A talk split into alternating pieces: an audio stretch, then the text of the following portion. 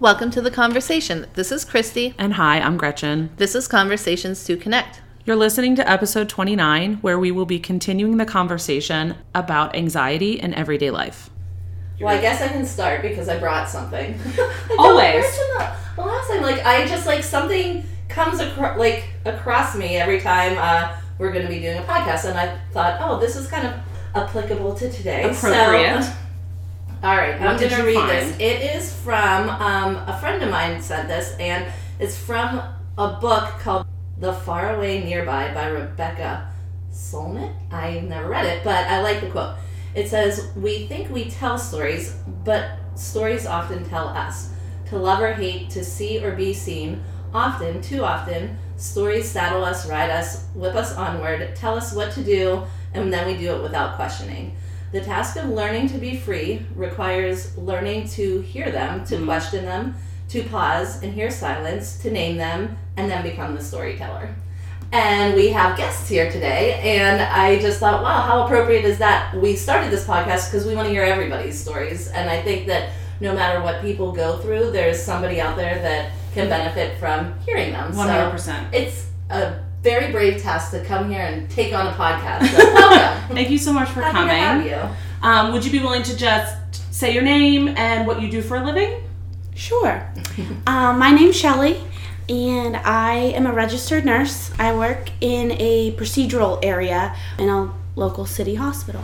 Awesome. And you? Yes, um, I am Nicole. I am a medical practice manager in the city as well. I oversee an internal medicine office as well as a preoperative clearance center. So we see lots of things from standard care to surgical sad story. So we All cover a lot. kinds of yeah, stuff. yeah. It's so funny. Unintentionally, we have basically like two people representing the medical community in terms of profession. That wasn't even intended, but it's kind of, I think it's a great perspective because you both probably interface with so many different kinds of people mm-hmm. and see so much in Yes. the different kinds of patients that you're working with or even just the staff that you're working with. Absolutely. Talk about a busy place. So there's always a lot of things happening in any medical setting, I For think. sure. And they, like Gretchen said, you probably encounter a lot of not so happy people, maybe because they're not healthy Yeah. physically. If we're not feeling good, we're not, you know, performing at our best.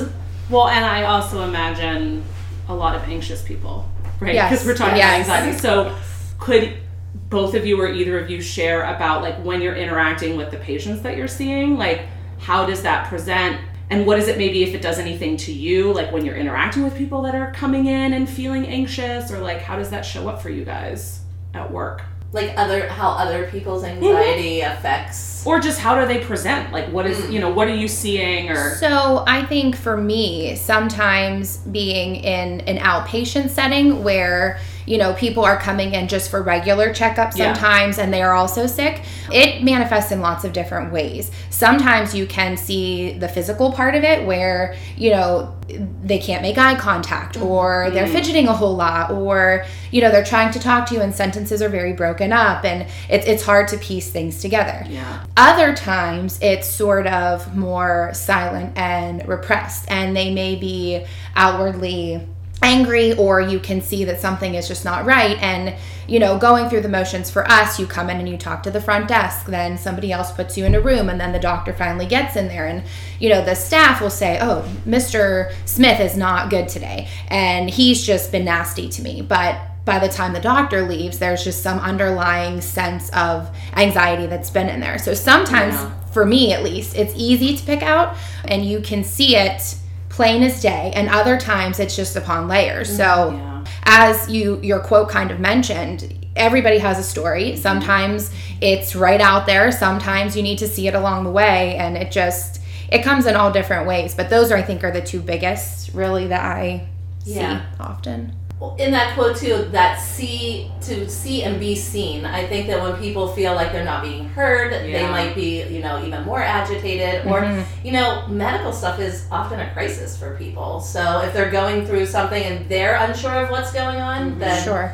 you know i'm sure that that comes out I see a lot of like every emotion, I would say. Yeah. You know, from like happiness to anger to sadness. Just the other day, so I, like I said, I'm a nurse in a procedural area. So before and after they go into the procedure, they're in a holding area. Yeah. So I was talking to a patient, and behind me, I heard another patient crying. So I went over and I said, like, "What's wrong?" She and she was uh, late her 40s, and she was like, "I miss my mom." Like her mom had like passed away three years ago, and I like was just stopped in my tracks because like they don't teach you that in nursing school. Like I didn't know what to say. I was like, that sucks. Like I I would too. You know, so I sat with her and tried to talk to her and distract her. But then we have people, you know, that are angry, like just angry about parking, uh, check-in, how long things Yeah, have Nicole's like, taken. "Mhm." But I think really Yep. I have to remember like and sometimes they're they're a little bit rude to me, but I have to remember that like it's probably they're just like nervous, you know, they're there for a procedure. They it's uh, probably the unknown for them too. But then also just the other day, we had a woman who was in her 30s and she got her port removed. She had like overcome her cancer. Yeah. And she had the best attitude, the best outlook. She had a son that was 2 and she was like inspirational. Yeah. So Yeah. I have a lot of emotions i see seeing just everything. Mm-hmm. Yeah. How is it for you both when people are coming in struggling? Like you said, this woman was like, I miss my mom, and like, like you said, they don't teach us that in nursing school, or they don't, you know, maybe you guys don't get training in that kind of situations, how to deal with those situations. How does that affect you and your ability to work and or your personal emotions? Well, yeah, there's definitely been moments where I it's just taken me back to like a situation I was in with my family mm. or from my childhood of you know family members passing. Mm-hmm. And yeah, like I've gotten teary eyed. I mean, I've cried with people. I've cried in the bathroom. Um, sometimes too, I think I come home. And I can be a little bit like curt and short with mm-hmm. my loved ones, yes. and I don't even realize like, whoa, I just I didn't even like take a minute for myself and then I just unloaded on somebody else. So it can definitely affect It's me. passed on. Yes. Mm-hmm. It really does. That's the hardest thing I think about doing what we do for a living. And even though it's not the same thing, we're dealing mm-hmm. with the same types mm-hmm. of situations, is learning or figuring out how to compartmentalize those feelings and not allowing yourself to translate it. Yeah. It's been so hard. So I've been in the medical field for 11 years and I've worked all different aspects from management to being a medical assistant and working directly with the physician and the patients and the administrative side of things. So lots of bases covered. But I think patients are most receptive when you are emotional in response to their emotion. I think they tend to open up a little bit more and realize they're in a safe space. Um, working in an urban atmosphere and having an office inside a hospital like I do, we have all kinds of people that we see from mm-hmm. high level corporate jobs to people who are homeless that come in, you know, mm-hmm. off the street. And it's you it's interesting to see a balance because so many times people who have what we view to be all the success in the world Yeah. versus people who have literally the shirt on their back having the same struggles mm. really puts things into perspective. Mm-hmm. Sometimes for me when I leave work or I'm getting ready to leave work, I have to think in my mind, you know, when you go home, you might think you have struggles, but look at what you've seen today. Mm-hmm. And are yours really as difficult as you perceive them to be or all consuming Yeah. as you perceive them to be. yeah. Yeah. it's I think that's it's I don't know, for me that's a big thing. We actually just talked about that on the last podcast about giving back in some sort of way and how that can really help us to be like have some more Feeling, gratitude yeah, for the mhm. things that we do have. Yeah, but going back to what you were saying about training, it's interesting. I have a client who was working in the ICU, and she said that she was not prepared for having her first patient die, and that the staff that she was around wasn't very helpful either, and that she went home and her roommate wasn't helpful, and she and ended up re- really having some PTSD around it because the anxiety was so bad of not knowing where those emotions could go. Could you guys talk a little bit about what you do for yourself and self care in like kind of stressful situations? For me, I think a lot of in the situation, I I am not able to yet, I would like to say, pull myself out of that. But mm-hmm. afterwards, I really make it a point to pull myself out completely from everything. I need to go behind a closed door, even if it's just for 60 seconds, mm-hmm. 90 seconds, mm-hmm. something like that, so that I can just take a deep breath, compose my thoughts, compose myself so that I can be either the best version of myself or the best advocate for mm-hmm. this person that I'm trying to help. And from a management perspective, I not only have myself to worry about, but I have my team of people who report to me Yeah. to worry about too. So Yeah. it's like if I fall apart and I'm the tip of the pyramid, what is going to happen to everybody else mm-hmm. underneath me? And Right. it's it's hard. That is a huge missing piece in healthcare, but I think in general in mm-hmm. any sorts of companies or operations, the sensitivity training or awareness training, mm-hmm. whether it's cost or time or whatever, Whatever. else, it just doesn't exist anymore. When I was hired at uh, my company 11 years ago. I went through five full days, 40 hours of my IT computer training, and then I had five full days in a classroom with new hires to learn how to talk to patients and to learn That's what to say. It, it was truly. And I, 11 years ago, Mm-hmm. and I was maybe 21, 22 at that time. I'm going to be 34 now. I still use and remember those skills that I learned there. And Mm-hmm. it's just how do you talk to a patient? How, like you said, when people are not feeling well, they are not in a good mood. So they're not Mm-hmm. going to be the happiest. You can't take that Right. personally. You have to think about what you're doing. And I think that's just such a big piece that's that's that's missing. So but for me, it's just trying to really getting Like back to the original reset. question is it's yes mm-hmm. resetting and thinking in my head. Okay, how is the best way to do this for myself and for the people around me, mm. and what do I need to do? But I need that time away. Mm-hmm. What about you, Shelly? Um, I would say this is a funny question to answer right now because, like, coming from the other side, I would call it like the frontline staff mm-hmm, side rather than mm-hmm. the management side. I just recently job changed within the hospital because I used to work in the ICU and now I went to like a procedural area, as I said, like a more like outpatient setting. Mm. Because I just experienced burnout. Like, mm. I was so burnt out. I work started to become a source of stress in my life.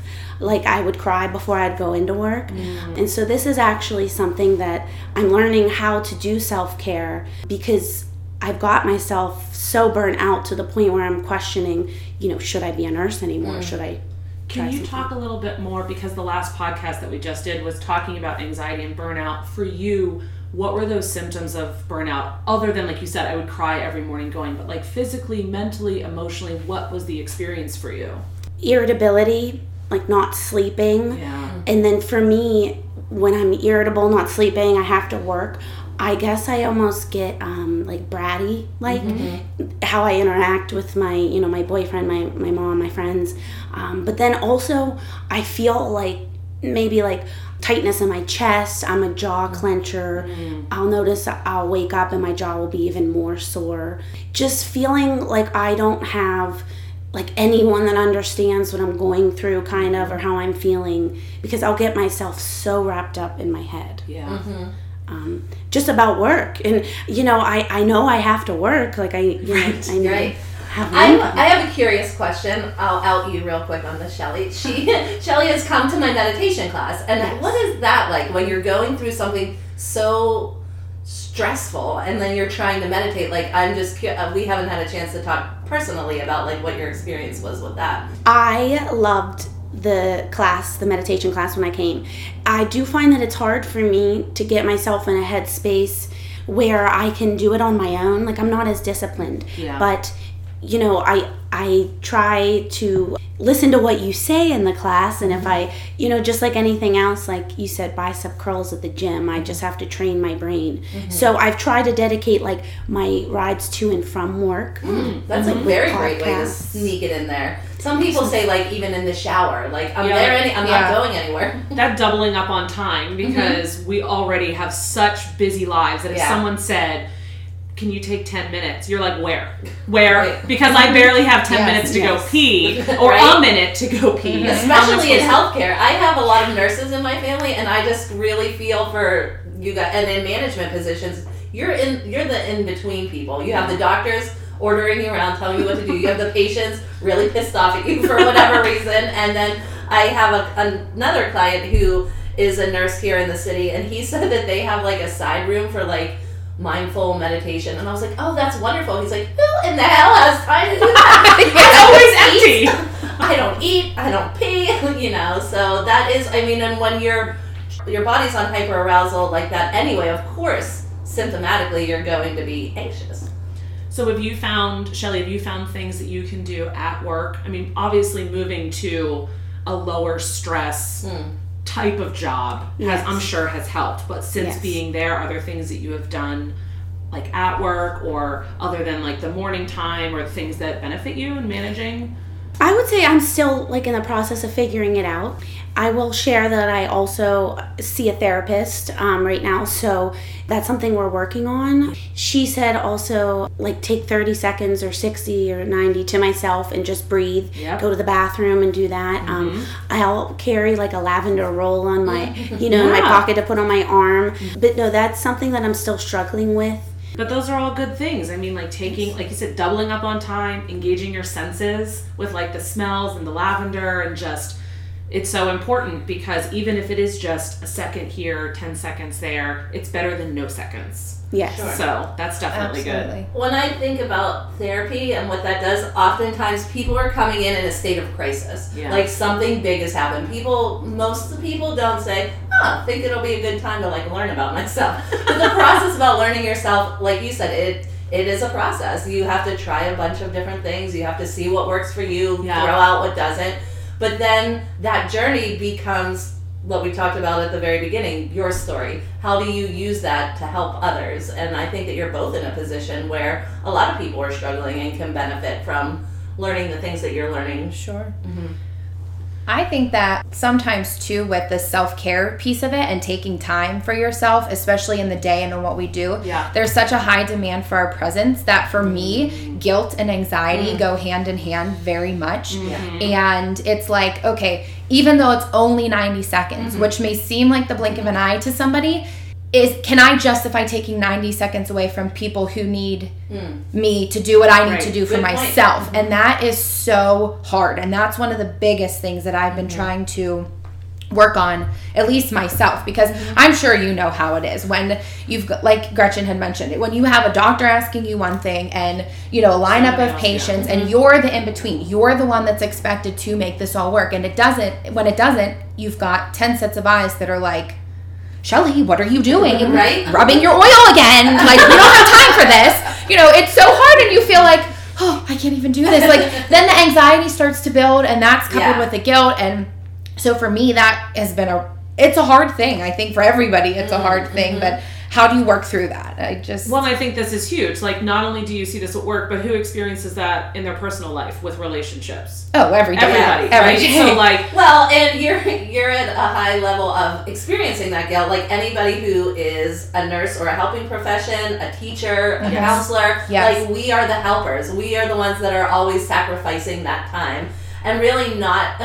it is so interesting once you do the self care and you feel better. You really do have more to give, but. It's working through that guilt. Oh my Yeah. gosh. well, and it's hard to get wrap your head around that, which is. Uh-huh.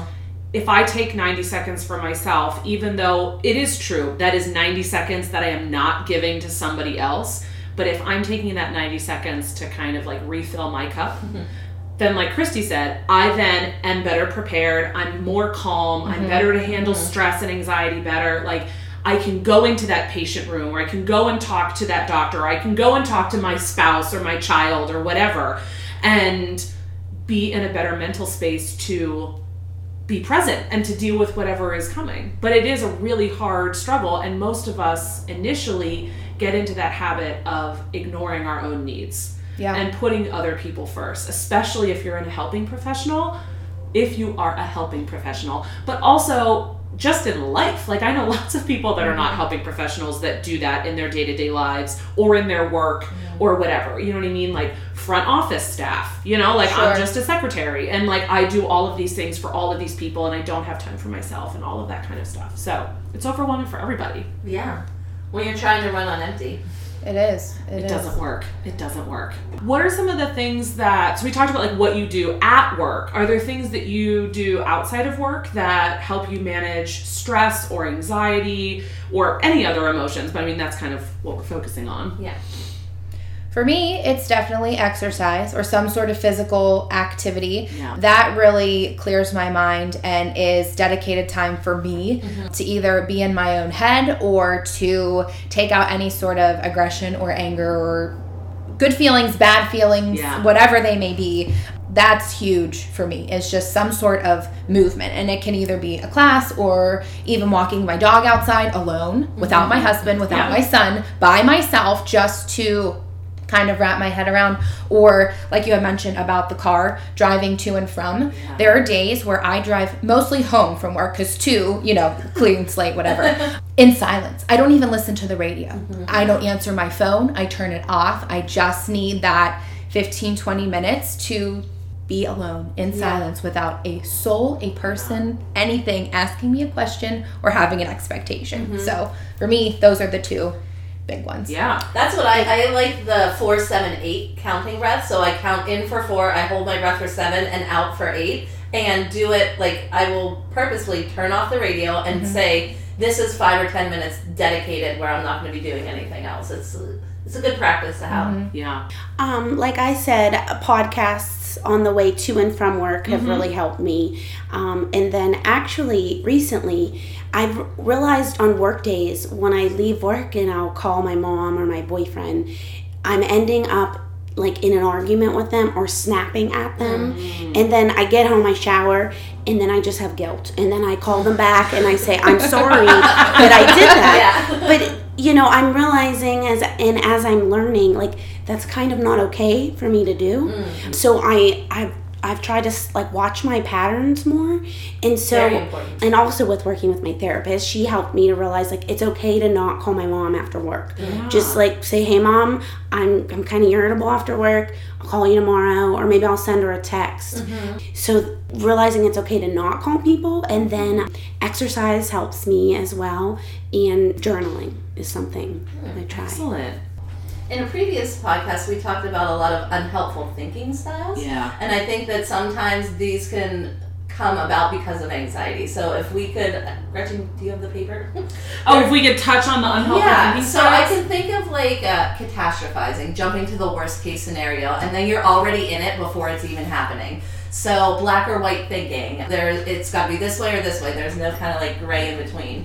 So if you guys could just kind of like take a look at some of these unhelpful thinking strategies, and is there any that are kind of your go-tos? Because here's the thing that we said before we all do all of these, right? so I don't, I always tell people when they look at this, don't be like, oh my God, there's something wrong with me. I do every single one of them. We all do, but what usually happens is we have ones that we go to more often. Like you might look and be like, yep. I definitely do the shoulds. Like, I should be this. I should be able to work without taking breaks. I should be able to manage this. Like, I should not feel how I feel, kind of thing. Well, I can start because two immediately pop to the beginning for me is definitely the shoulds and the personalization. This Ah. is my fault. They quite clearly go hand in hand Yeah. for me, mm-hmm. for me for sure. Personally, my family has gone through a tremendous amount of medical issues in the last probably like 3 to 5 years, maybe longer than that. My my brother was diagnosed with a chronic illness when he was around 10 or 11 years old, and we're only two years apart. So that was something you kind of grow up and you mm-hmm. learn to live with. My father was diagnosed with a rare blood cancer and went through a bone marrow transplant two years ago. Mm. And my mom is a caregiver for both of her parents, who are 86 and 88 and have not been doing well mm. for quite some time. To throw in another wrench, I So live there's a lot of people with a lot of needs. a lot of people with a lot of needs, and I live five houses away from them all. Oh my gosh. Yeah. So it's a blessing. Yeah. It truly is, but can also Be personally stressor. be Yeah. a giant stressor because you feel like setting a boundary, a healthy boundary, whether you need it or not, is not okay Right. because I'm right here. Yes, mm-hmm. absolutely. The guilt piece and people struggling or seeing them burn out or them, you know, not make healthy decisions for themselves is for me, I look at it and I think, oh, I should be doing more. Or it's my fault that this person is not mentally doing mm-hmm. well, just from the standpoint of feeling like I'm okay, I can do this, I can conquer Right. this. Because I'm right there. But Yeah. sometimes you just have to step away from that. And when it's it's hard enough in life at work, but when it's Yeah. family and It's people you harder. love and care about, the Yeah. amount of layers that are added onto that are just crazy. And they're super Oh, complicated. absolutely. And uh, my anxiety would manifest like that too. Like somebody would ask me to do something, and I would always like think in my mind like, okay, if I change these two things that I was supposed to do, I could probably do it.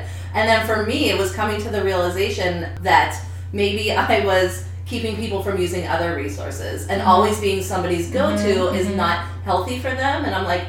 Oh well, if I can help them by doing that, that somehow excuses it or Right? makes it better. So Sure. I actually just had it this past week. So like Tuesdays and Wednesdays, I work really long days. I work like 11 hour days, almost like a nurse's shift. And I got home from work around maybe like 8:30 or 9 or something, which is typical. And all day my husband had been sending me messages like, "Oh, my feet are really sore." Like just sharing, you know, but like needs right? Like my mm-hmm. feet hurt really bad, and he's like, I don't know what I did to my lower back, but like when I bend over, it hurts. And I'm sitting here at work being like, okay, so when I get home, I need to make sure that like I rub his feet so that like because I know that like his feet are really hurting him, and like my feet have been really hurting me. I know like I've been doing this and it's really been helping me, so I'm mm-hmm. gonna do this for him, and it's really helping him. So I get home, I haven't eaten, and I immediately go to him and I'm like, How's your back? How's your foot? And he's like, it hurts, but da, da, da. and I was like, well, here, bend over, like I can massage your back. And he's like, no, I'm okay. Don't you want to eat dinner? And I'm like, oh yeah, oh yeah, okay, Right. And then I was like, yeah, I'll heat this up. How's your foot? Do you want me to like rub it for you? And he grabbed me and just said, I'm okay. Go eat. Take care of yourself. And I almost cried. Like Yeah. because I didn't even like we get so again, especially me, not just because I'm a helping professional, but like this has been my entire mm-hmm. life is I have always been like, I'm fine, what do you need? Yes. Yeah. Like, yes. no, I'm Yes. fine. What do you need? I can do this for you. And to have him say that and to be in a place because he's not always in a place where he can say that. Right. I'm not always given in a place permission to take care of yourself. that he was like, it's fine. I'm good. I'm gonna go sit on a heating pad. you eat your dinner. And I did. I told him, I said thank you in that moment, but then like the next day, I actually sent him a message and I just said, I don't know if you know how meaningful that was to me because I have a really hard time myself getting out of that mental space of setting boundaries at home. Mm-hmm. I'm pretty good at setting boundaries at work, setting boundaries with friends, although sometimes I cross them myself too. Mm-hmm. But also at home with my kids and my husband, it is really hard to do what you're talking about. And the you know, I can't even imagine if I lived 5 houses away from any of my family members. I mean, I probably would a little stressful. be in a crazy hospital. So I can't even. But yeah, so that recognizing that is just so difficult. yeah. It is. It's really hard. And I think a lot of practice for me over this past probably two years, mm-hmm. I would say, has been feeling comfortable enough to verbalize that to Yeah. these people mm-hmm. and say, look, this is not good for me, but it's not good for you either. We Right. cannot keep doing this. Mm-hmm. And there's been. Did anybody get mad? Because sometimes people get mad, Um, and for their own re- like disappointed that might come out as like irritation or some uh, yes, but for a very short amount of time. Exactly. So it's kind of That's like important. you know, you could see the frustration Yeah. or like maybe anxiety or Right. where is this going Yeah. kind of look or feeling coming from. But once I was able to sit down and explain it, and I try to, especially when it's people that are that close to me, like, okay, here's my emotional being. I'm sitting right here. I'm going to pop my brain out and put it right here. Now, what would my brain say to the rest of me Yeah. sitting here? That's a good visual. when Yeah. I am having this conversation with someone I care Right. about. Mm-hmm. And I always try to preface it by saying, You are doing X, Y, and Z that is so much for all of these people. And I see this happening. It's happening for me, and I see it happening mm-hmm. for you. And I'm worried about both of us Yes. because nobody is going through this alone. We're all invested in this, we're all going mm-hmm. through this together. That seemed to be the most successful for me Yeah. Not easy conversations by any mm-hmm. means has taken lots of lots of pep talks to myself saying okay this is the time. We need to pull the band-aid and we just have to do this because we can't keep going on like this. And it's been really an eye-opener i think for my whole family. And you know i love them all dearly and we do for each other Well, without question. But the less opportunity there is for built-up resentment. There Like, I'm doing this, and I have to do this. There is, and so many little tiny things, like simple little things that you wouldn't think would be affected. Like this holiday season would be a perfect example. My family has always been tradition. We I'm a big Italian family. We cook all these things. We have this big presentation like this. And you know, when health starts to decline or you know situations start to shift sometimes then uh, it's not always possible. And there's always been that push that we still have to we still have to. Yeah. and that was like my big breakthrough i felt anyways this year is Yeah. some of those things we just we didn't do anymore. and that was okay. It was okay. I was gonna say, and here you are two months later, and you're still here. Yes, and it was a wonderful time. And there Yeah. were comments that were made and by everybody mm-hmm. that had said like, "This was so much better. I feel so less stressed. Yeah. We could really enjoy our time together." and I'm like, "Yes!" like, do my own little dance. yeah, but I mean, it's hard. But But, I, it's work to get there. it is. It's you have. I found that if I allow myself to remain comfortable, I'm always going to be unhappy. Mm. You have to make yourself uncomfortable, at least me, anyways. No, to push through that to get to a point where I'm happy with me and then everything else thrives. And the more I'm able to see that result, the easier it is for me to be like, you know, we're going to talk about this right now. Right. Like I'm calling this person and I'm just going to say it. And Yeah. whatever happens is what happens, but we have to go there. And I always say you should be able to say anything from a compassionate place. Yes. Like if you're saying it to be a jerk, like that's not Yes. really nice. Yeah. But if you're like, hey, this is really how I feel, like nobody Right. can deny your emotional Right. experience. And if it's someone that truly cares about you, uh, they're receptive to that. Yes. They really are. It might be a tiny bit of hesitation, but I.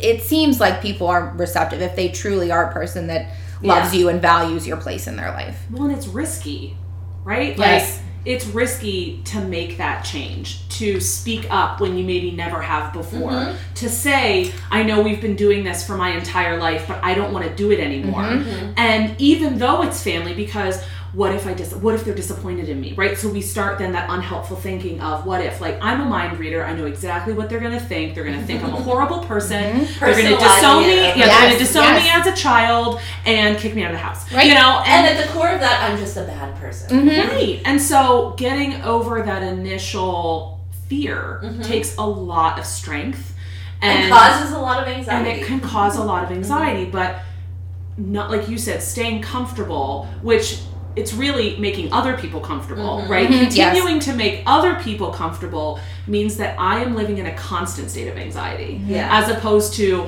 I'm going to communicate what I need. I'm going to set a boundary. I'm going to ask for something. And it might be super anxiety producing in that moment. But then once it's over, like I can breathe, regardless of how the other person responds. I mean, hopefully they respond in a good way. But if they don't, then we know. And it's like, do I want that kind of person in my life? yeah. Mm-hmm. Do I want to continue to have a relationship with this person who doesn't care that me putting them first or not having a boundary causes so much problem for me? I don't. Yeah. Agreed. Shelly, anything jump out for you from the paper? Well, I would say all of it. I know that's a lot. I know that's a lot to say, but um, I am basically in the phase before everything you guys just talked about. Like this is what I just opened myself up to. What I'm just realizing the work I need to do. Yeah. So for me, my little backstory is that my dad passed away when I was younger, um, when I was nine. So I am just realizing now that I still have like remnants of that. That it's it like I've never dealt with, and I didn't know I didn't deal with it. Yeah. Um, and then my mom, my relationship with her, I've realized is not that fulfilling, or is as fulfilling as I would like it. Um, In what way?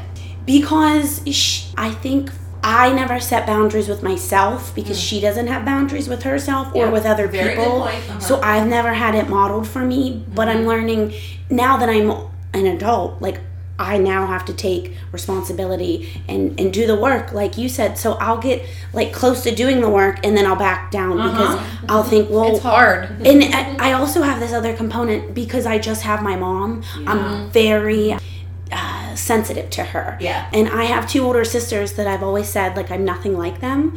But I think what I'm realizing now is is they've set boundaries like a long time ago, and I never did. And I'll I'll think they're harsh to my mom, but I'm realizing they just have healthy boundaries. Yeah. And I never set them. My mom and I are very codependent on each other.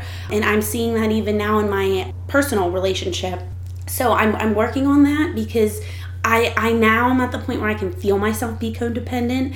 I can mm-hmm. feel like I can feel my unhealthy habits. It's almost like I, I'm sitting there eating a bag of chips. And you're the like, and I am eating a bag of chips. and I know it, and I'm watching myself. but that's a huge yeah. step. That's a step mm-hmm. in, you know, because do you you remember a time when you didn't even realize you were doing it? You Right, were yeah. completely unaware. Mm-hmm. And so they're all important steps in the process to taking good care of yourself and better managing your anxiety because you can't address a problem that you're not aware of. So Right. awareness is the first step and like you said, it's part of the process. Absolutely. And how many times, I'm sure all of us were like, I have to say something. Okay, when they come in through the door, I'm going to say something. Okay, no, next time. Okay, right? Like, Yeah. Yeah. and Yeah. it's like I'm going up to the line, and then no, no, no, no, not yet, and then Yeah. I'm going up to the line, and no, no, no, no, not yet. Eventually, you're gonna go up to the line, and you're gonna cross it, and you're gonna set a boundary, and you're gonna communicate. But sometimes we need to have that, like, I'm ready, no, I'm not. I'm Yeah. ready, no, I'm not. Mm-hmm. Okay, wait, what do I say? Okay, yeah, you know, and like you give I've yourself so many people Yeah. say like that sounded great. Can you just come with me or All write the that down? Write that down. The, those words I want to use. it's so much practice. Yes. Right? And I think too, I know that people have said that to me in therapy. Maybe you've even experienced that with your therapist. Like, can you say that to this person for me? Because that was so perfect. We've had to, I, Yes. again, not comes naturally. Years and years and years. Not only and it's education. easier when you're not in it. Yes. Mhm. But also not just education, but like personal experience. Like I've gone Yeah. through the same thing that you both have talked about, where it's needing to communicate, especially to family members, and it's really hard. We don't want, most of us don't want to intentionally hurt anybody, mm-hmm. but if we don't set boundaries, we're just going to con- constantly be hurting ourselves. Sure. Shelly, can you can we revisit? You were talking about being codependent and how that leaks into relationships, and I can totally personally get that. And when I work with people who have these tendencies, it's like, no, no, no, that's a, a dirty word. I don't want to be codependent. It means I'm bad, and all of the things. It's like no. It means that you have a kind and giving heart, and you want to give to others without setting boundaries. And you'll notice that some relationships are not healthy for you because when you set boundaries, that person doesn't accept or like it. Can you talk a little bit about what your experience is thinking that you're codependent in relationships? Um, I guess I can almost smother somebody, like in everything. Like I'll need to know how they're feeling, what they're doing, mm-hmm. and I almost blur the line of I become a part of them. And I mm-hmm. think I can see it now in the past relationships. I've definitely lose myself basically. So there, there's that, and then Is your partner right now supportive of you making changes and learning things about yourself? Yes, yes. That That's so for the important. first time I have like the support, but in in that being said, I also felt like there were times where I'll tell him he's very curt. That's Mm. the word I use. And but Mm-hmm. really it's just him having a boundary and like sticking to his boundary and kind of Yeah. saying, "Hey, you're crossing that." And I get very offended.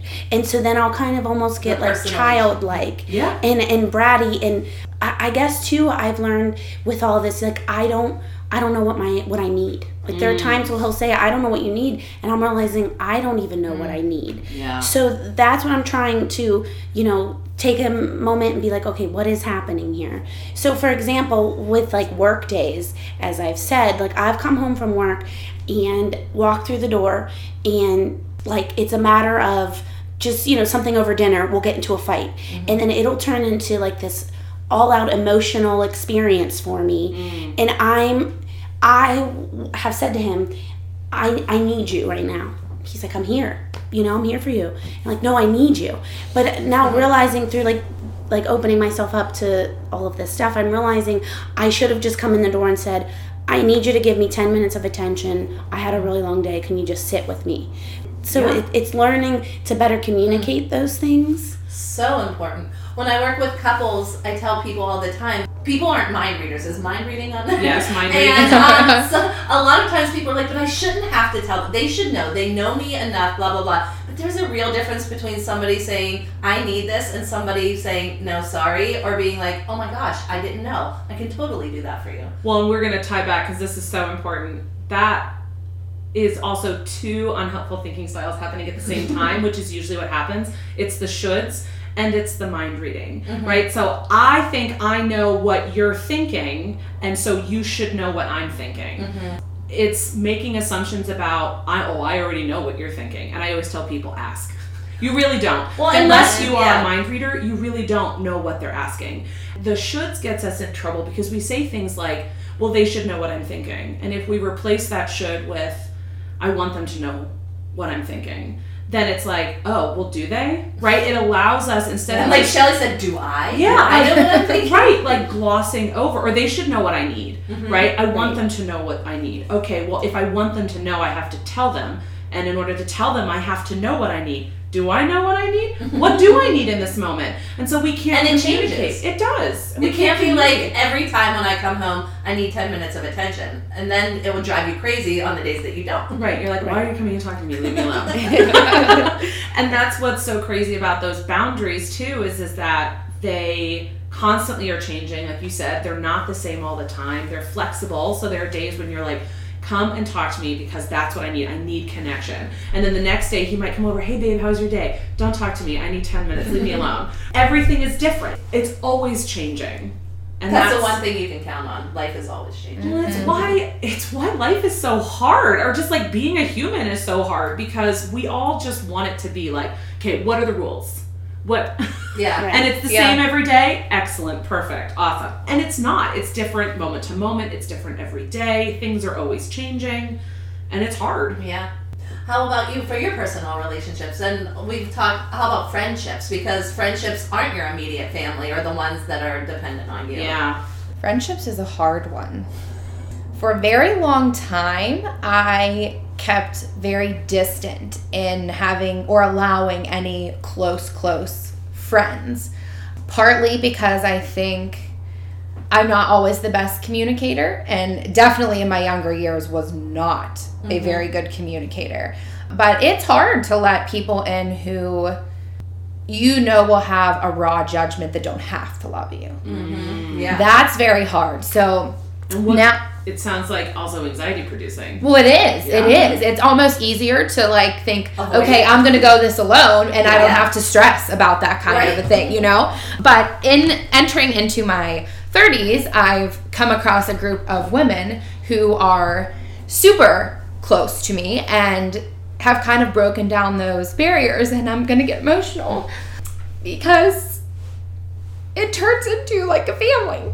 Yeah, it does. and it's hard to allow people who were once strangers um, to see that part of you um, particularly when you work very hard to be a pillar Yeah. a source of strength and then people who are okay with seeing you crumble and are there to pick you back up yeah. and you know you don't have to be with those kind of people you know um, so for me it's been the opposite of kind of anxiety producing in a good in a good way but they've you know forced me to grow forced me to be uncomfortable in good ways but i think i've only been able to get to this point because of that team of people Yeah. How So- did you find them? um, exercising yep exercising And then you like see the same faces and Right, you know, do. You see the same through what. faces, right? And it's kind of like I like to think that we all sort of gravitated towards each other because not not going through similar circumstances, but all in that similar season Yeah. or stage of life. Yeah. We kind of have have come together, and it's like okay, you see the same people each time. You share a little bit. They share a little bit. And you're like, hmm, that wasn't okay, so bad. that wasn't terrible. and she still said hi to me the next week. You know that kind of thing. You know, you get comfortable and Or she asked me about how I was doing the next Yes. time that I saw her. or That's- him. Yeah. that's because huge. as adults, it's very difficult to put yourself out there in vulnerable situations and meet new people. Well, it is, and you think, at least I think, I don't have time for this. Like, I have all this other stuff going on in my life. I do not have time to build another relationship with another person who has a laundry list of problems. like, I'm just being like Yes. honest. Like, that It's is hard. It is hard.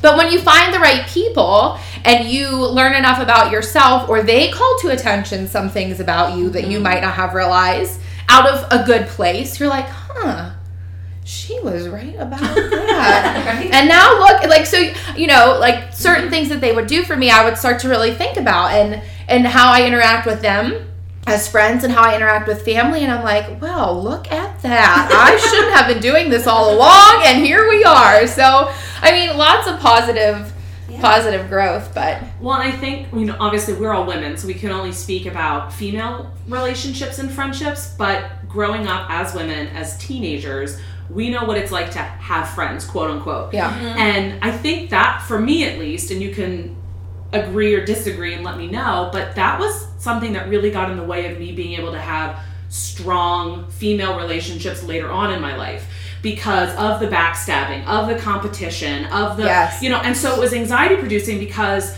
I had to hide myself. I couldn't be authentic. I couldn't show up the way that I am because I was too much or I was not enough for some reason. And so the unhelpful thinking styles fueled those fears of I'm not mm-hmm. enough or I'm too much or whatever. You know, I'll just put on this mask. I'll be this other person or I'll play this role. For me, I was always the funny friend. Like Well, it was safe yeah. if I was the comedic relief. And so being authentic in relationships for me has been really difficult because I'm like, well, shit. If I'm not funny or if I'm having a day where I'm just like, I don't want to do this, are they still going to love me? Are they mm-hmm. still going to accept mm-hmm. me?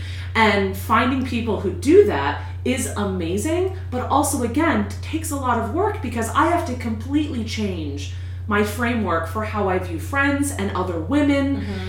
and myself. That, like, forget this. I need to just be authentic and be myself. And if they don't want me, bye bye. See you mm-hmm. later. And that's a huge mind shift coming from like teens and 20s into my 30s. Well, Was from the, like the anxiety codependent standpoint, it's like, oh, if this person doesn't like me, no, they need to. Everybody needs Everybody- to like me. I need to be like I That's need to be what every other person Yes, needs, yes. and that is anxiety provoking because we don't, we can't be that. And I think my career helped me Yeah. make that shift to be like, I'm just not going to be the right therapist for everybody, and that's okay For sure. because I want people matched with the people that can help them the best way possible. And my way, unfortunately, isn't always the right way. But that, even that's lesson- hard. I mean, you and I can share in that, and like having a client contact you or be like, Yeah. "Thanks, but I'm not coming back."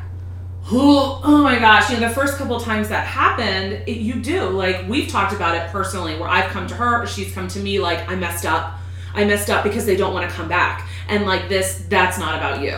Right. It's and, and maybe just coming through the door for that person was a huge Yeah. step, and they're not ready to deal with things. Yeah. Or maybe there's an aspect of my personality that triggers something in Right. them. Like it's about getting comfortable with who you are and saying that's right. I'm okay with who I am. That's a lot of work. So I think commend you both for taking it on because like Shell, you said that you're really early on in the experience, and Yes. from listening to you talk, I think you're further along than you think, and I think you probably have a really good therapist. Just even talking about these things is a huge first step. Yeah, and well, even this subject also, I personally feel steps behind you guys. I, like that's something I said this year. I want more fulfilling friendships. I have friends that I've been friends with forever, and I love them.